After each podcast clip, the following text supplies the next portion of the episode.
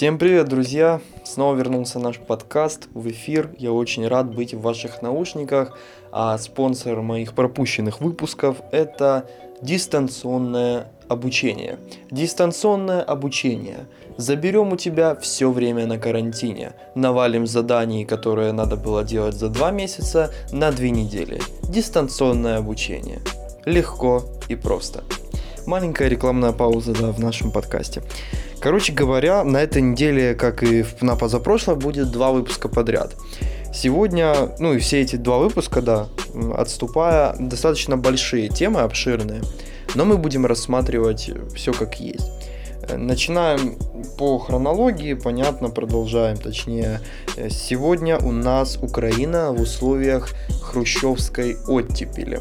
Рассмотрим, что это было с политической точки зрения, с экономической, с административно-территориальной, в общем, со всех точек зрения, как вы любите.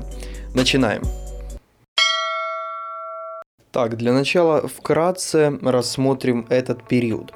1953 год. Умирает Сталин. Понятное дело, вся страна в шоке, умер отец народов, но опять же все это из-за пропаганды.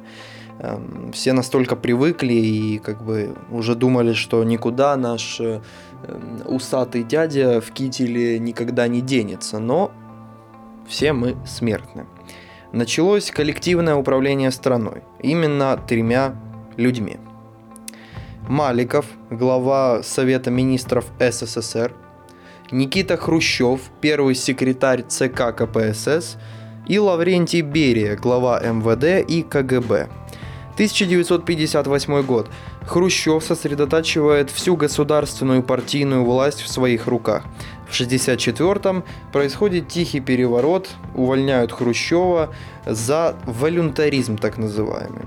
В этот период, что касается управления на территории Украины, с 1953 по 1957 был Кириченко, который стал первым украинцем и секретарем ЦК КПБУ. Из 57 по 63 Подгорный, который считался свободолюбивым таким исполнителем власти большого ЦК из Москвы. Теперь более подробно, и, пожалуйста, не удивляйтесь звукам проезжающих автомобилей и вообще определенному шуму. Дело в том, что я сижу на лоджии. Во-первых, здесь теплее, да, у меня в городе отключили отопление. Вот, а квартира у меня не самая теплая. Во-вторых, мы же как бы на карантине, на самоизоляции, да, и я хоть так чувствую, что не схожу с ума и вижу за окнами жизнь, и понимаю, что я еще в этом мире не один. Но мы отвлеклись. Итак, десталинизация. Рассмотрим ее по периодам. Первый – это с 1953 по 1956 года. Период с 1953 по 1954 было восстание политических заключенных в концлагерях. В 1954 году в связи с этим ликвидировали Главное управление лагерей и мест заключения, он же ГУЛАГ. Прекратили массовые репрессии и кампании против украинского буржуазного национализма. Дали амнистию, реабилитировали очень многих заключенных и многих невинных, политических заключенных. И также произвели чистку в органах КГБ. И второй большой период – это с 1956 по 1961 года. Это была массовая реабилитация. В 1956 году на 20-м съезде КПСС Никита Хрущев прочитал свой доклад о культе личности и его последствиях. В этом докладе он привел факты всех преступлений Сталина. Однако, есть, как говорится, всегда «но». Критика касалась не системы, а только личности самого Сталина, причем только Сталина и никого более из его, скажем, последователей, да. Это не коснулось. К тому же, вся вот эта его плохая деятельность рассматривалась только с 1934 года, то есть никак не осуждался Голодомор и всеобщая коллективизация. В 1956 году издали постановление о уничтожении культа личности. Было создано около 90 комиссий, которые рассматривали дела в лагерях. Были реабилитированы деятели Украинской коммунистической партии, писатели, известный театральный деятель и режиссер Лесь Курбас. В 1957 году реабилитация депортированных народов, однако их не возвращали на земли, из которых их выгнали. И еще одно но: реабилитации не подлежали активные деятели ОУН и УПА, коллаборационисты, жертвы политических репрессий до 1934 года и репрессированные за украинский буржуазный национализм. Но были и попытки остановить процесс уничтожения культа личности Сталина, и в 1957 году попробовали убрать Хрущева. В 1958 году Хрущев, поняв, что пахнет жареным, взял и уничтожил всех своих противников, исключив их из состава президиума ЦК, Центрального комитета. И, собственно, в этот момент он стал не только первым секретарем ЦК КПСС, но и главой Совета министров СССР. То есть партийная власть и государственная была в его руках. После этого начался второй этап процесса десталинизации с 1961 по 1964 года. После 22-го съезда КПСС, на котором была высказана острая критика культа Сталина, то есть еще более острая, чем была ранее. Что за этим последовало? Тело Сталина вынесли из мавзолея. Уничтожали памятники Сталина, переименовали города, колхозы, улицы. И, причем, что характерно для 22-го съезда, обвинили в репрессиях не только самого Сталина, но и некоторых его последователей. Также приняли программу постройки коммунизма, по которой в 1980 году будет построен коммунизм. Конечно, последовали после этого всего процессы либерализации. В частности, было несколько пунктов. Это децентрализация управления, то есть Украина получила как республика больше прав. Для нас это был безусловный плюс, потому как 76% промышленности всего Советского Союза находилось именно на территории Украинской ССР.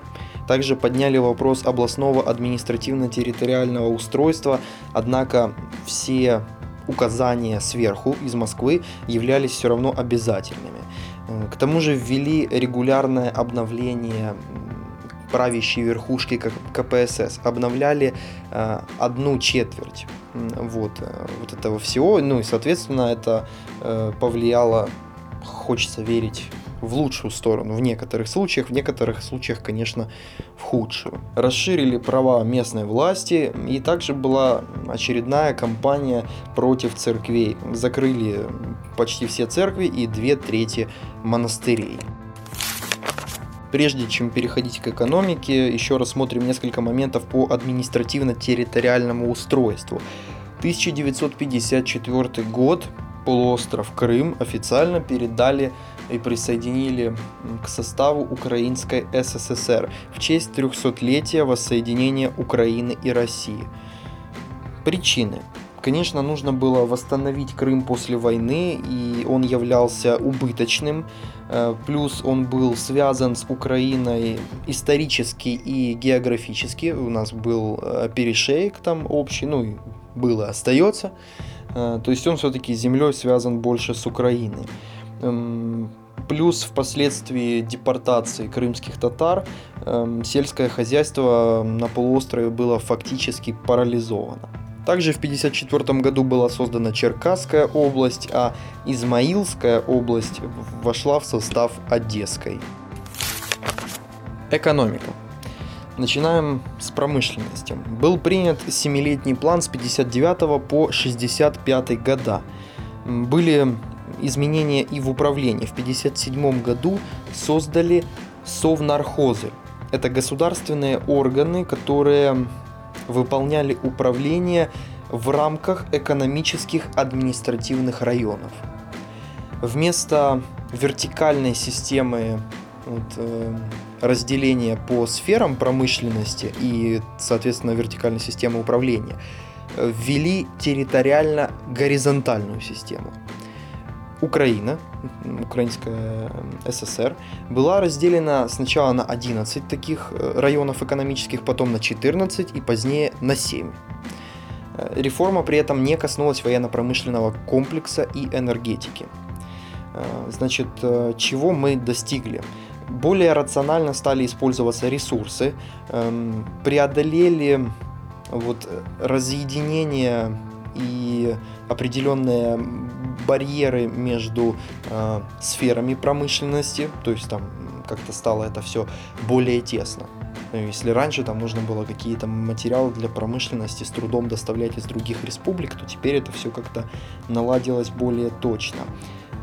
Соответственно, расширились права на местах и сократился управленский весь аппарат. Ну, короче, управление сократилось. При этом недостатки.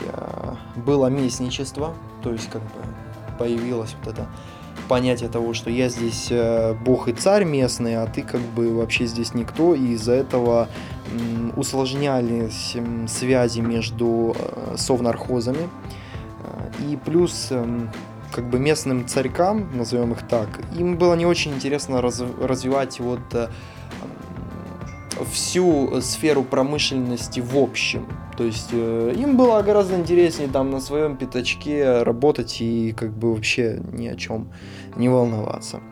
К тому же реформа не подкреплялась никаким госрасчетом и самостоятельными предприятиями. В 60-м году центр, то есть Москва, увидел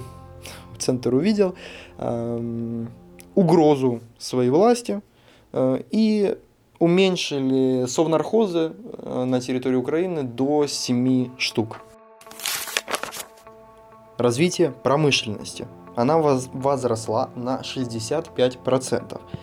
Ее сфера топливно-энергетическая. Мы заняли 2-е место в мире по добыче угля и в 4 раза больше газа и нефти стали добывать в сравнении с прошлыми годами, соответственно. Построили нефтепровод «Дружба» в Европу, который, насколько мне известно, до сих пор работает. Ну или не работает. Просто посмотрите, короче. Но он есть, и большая его часть, соответственно, проходит по территории Украины. Электроэнергия. Построили Каховскую, Днепродзержинскую и Кременчуцкую ГЭС. Затопили около 300 населенных пунктов и 700 тысяч гектаров земли. В металлургии мы обгоняли все страны западного мира. Машиностроительная сфера, что касается Украины, говорим только за нее. Херсон, там делались сельхозхозяйственные машины. Кременчук, там делались кразы большие, грузовые. В Николаеве корабли, там был Николаевский этот судостроительный завод. 1960 год. Появились первые легковые автомобили, а именно Запорожец. Вот где этот год, когда история повернула не туда. В Киеве самолет Ан-24, конструктор Олег Антонов. В общем, построил красивый, прикольный самолет, и бюро его конструкторское до сих пор выпускает эти Аны. Однако как-то в тот период развивалась гигантомания, и товары были неконкурентоспособными и, соответственно, стали отставать от Запада именно в сегменте потребления.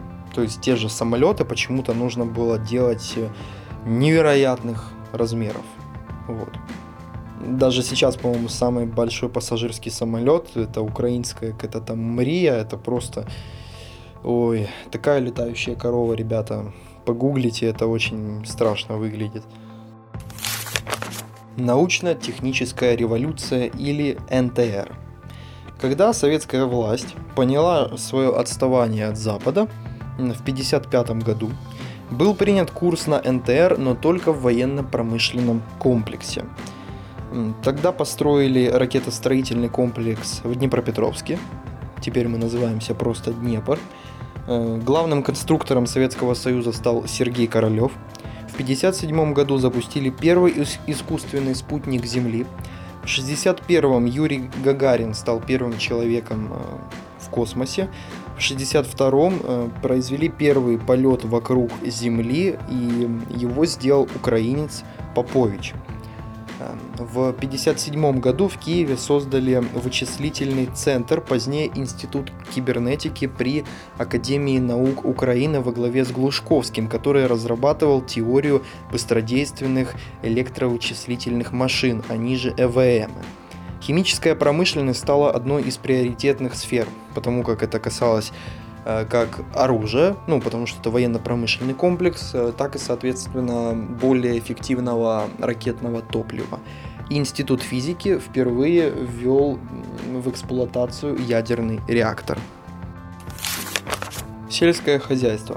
Оно развивалось в два этапа, точнее как, просто было два этапа в экономике конкретного периода.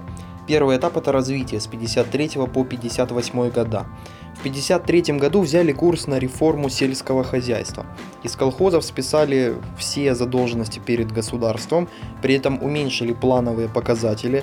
Возросло в 7-8 раз все заготовочные цены на сельхозпродукцию.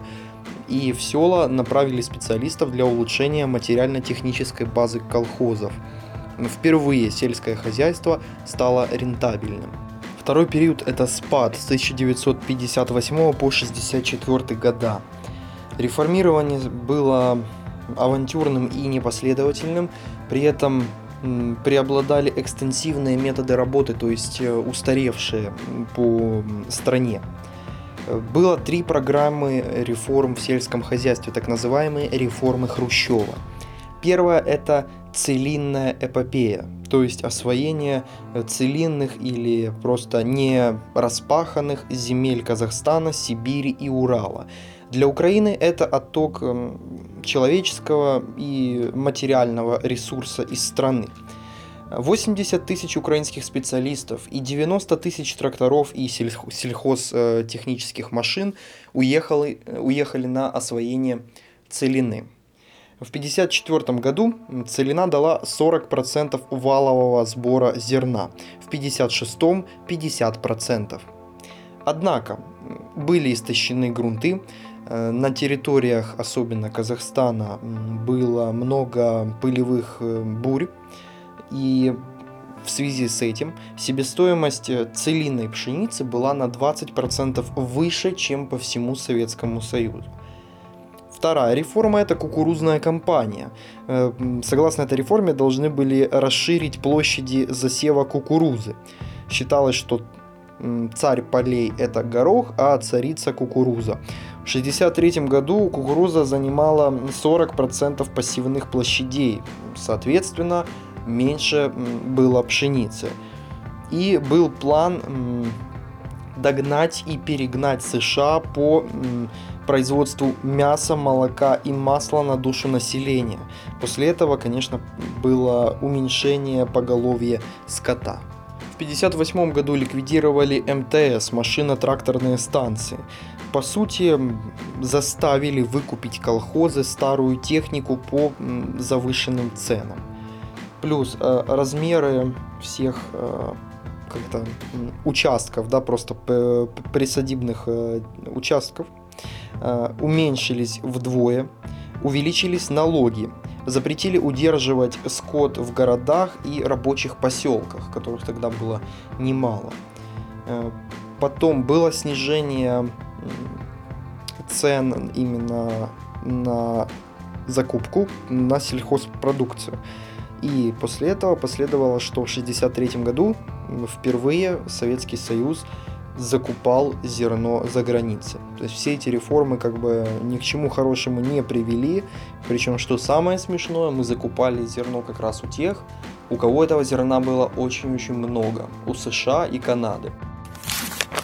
Социальная сфера. Что происходило? Во-первых, экономика переориентировалась все-таки на интересы людей, и производство товаров широкого потребления появилось. Увеличились зарплаты и пенсии, отменили закон 1940 года, по которому рабочий закреплялся за предприятием, на которое он работал. Выдали паспорта жителям села, а также зарплаты и пенсии колхозникам. перешли на пятидневную рабочую неделю и 8-часовой рабочий день. Отменили оплату за обучение в старших классах и высших учебных заведениях.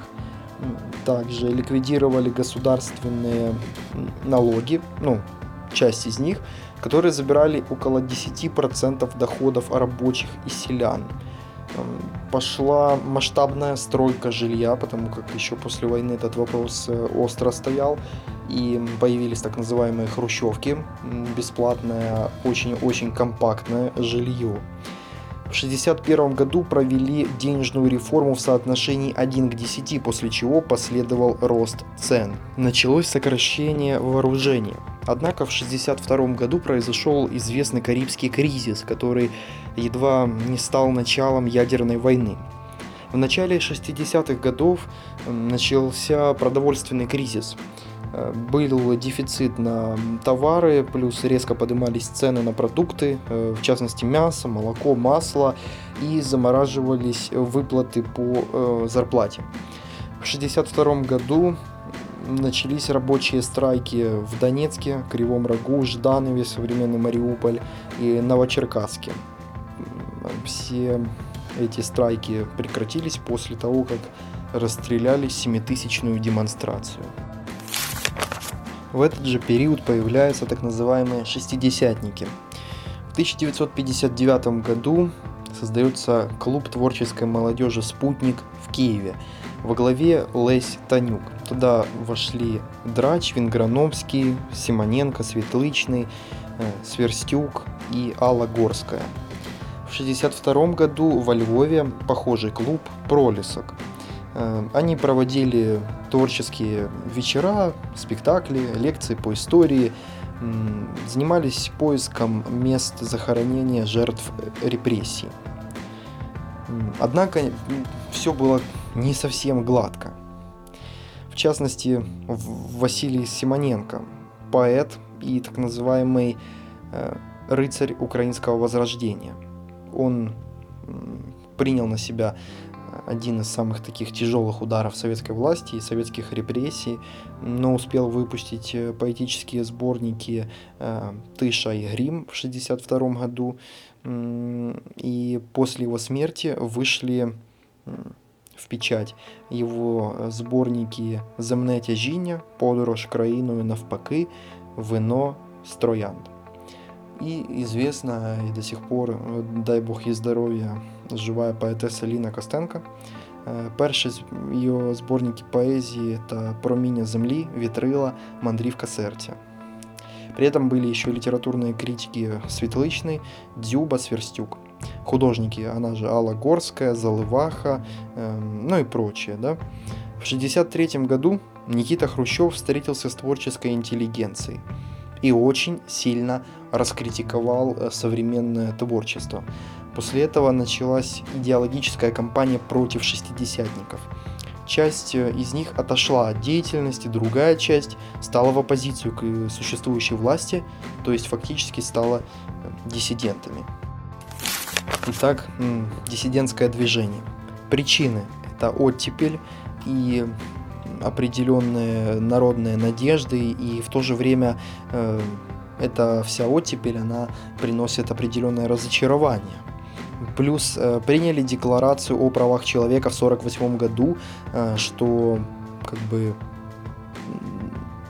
заставило развиваться правоохранительное движение в мире.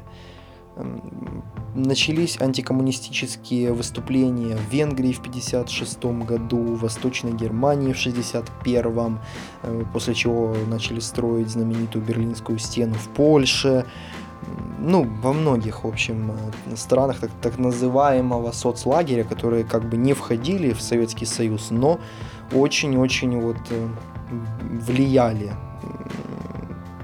и были, точнее, под влиянием Советского Союза.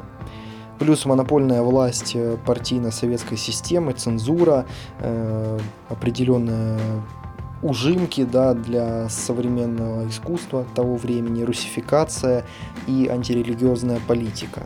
Особенности движения. Оно было общеукраинским и охватывало разные социальные слои населения.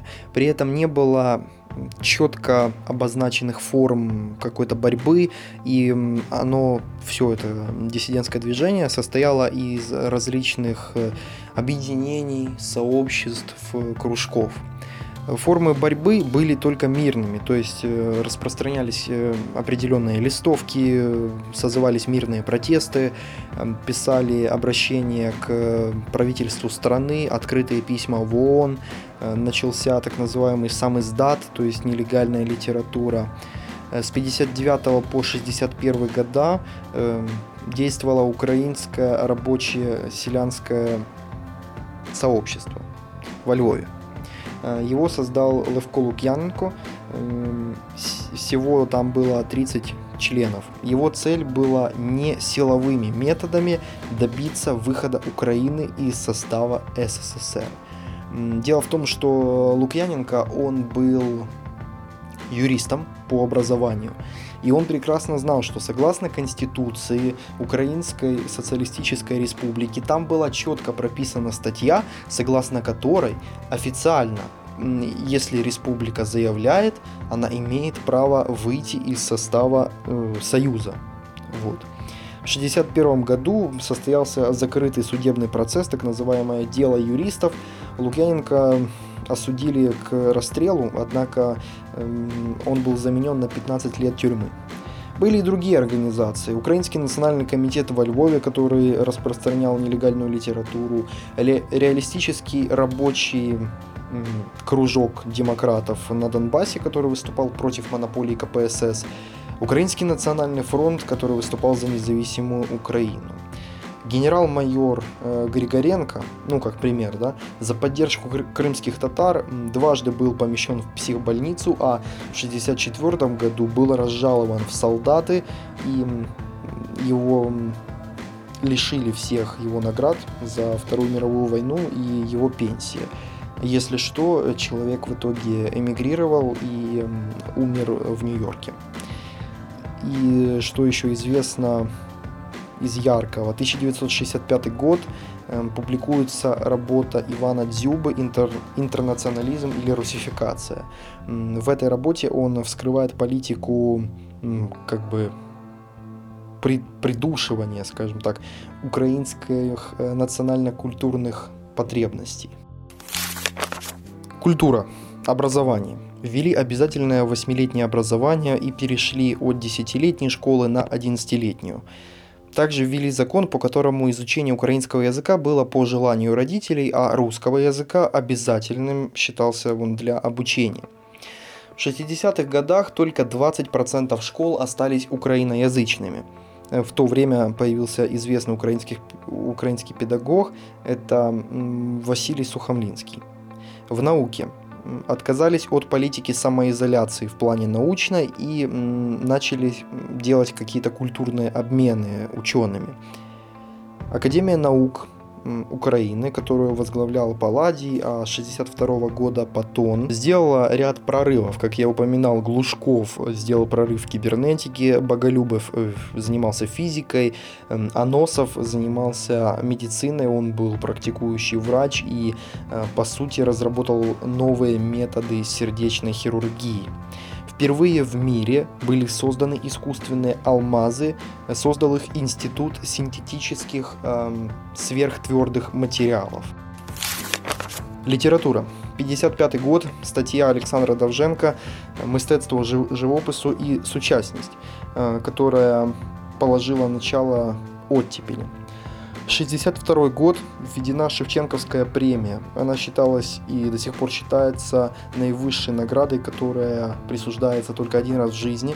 Однако вместе с процессом украинизации происходил параллельный процесс русификации. Новое произведение. Александр Довженко «Зачарована до сна» и поэма «О море». Оба эти произведения стали лауреатами Ленинской премии. Олесь Гончар «Людина і зброя», Стельмах «Правда и кривда», и в поэзии были Сосюра, Малышка и Рильский.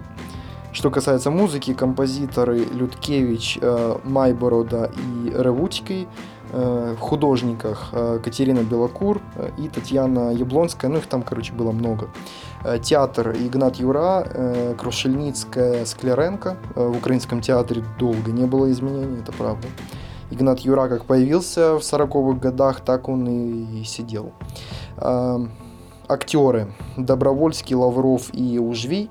Однако продолжалось гонение деятелей культуры и усиление идеологического наступления.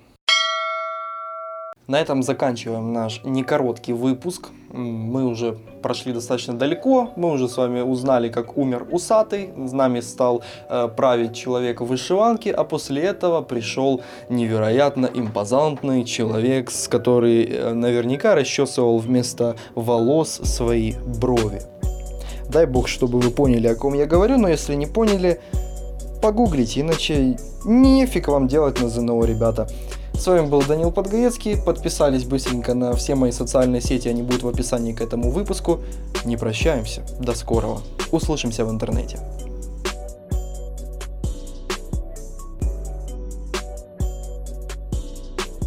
Производство Подгаецкий Продакшн.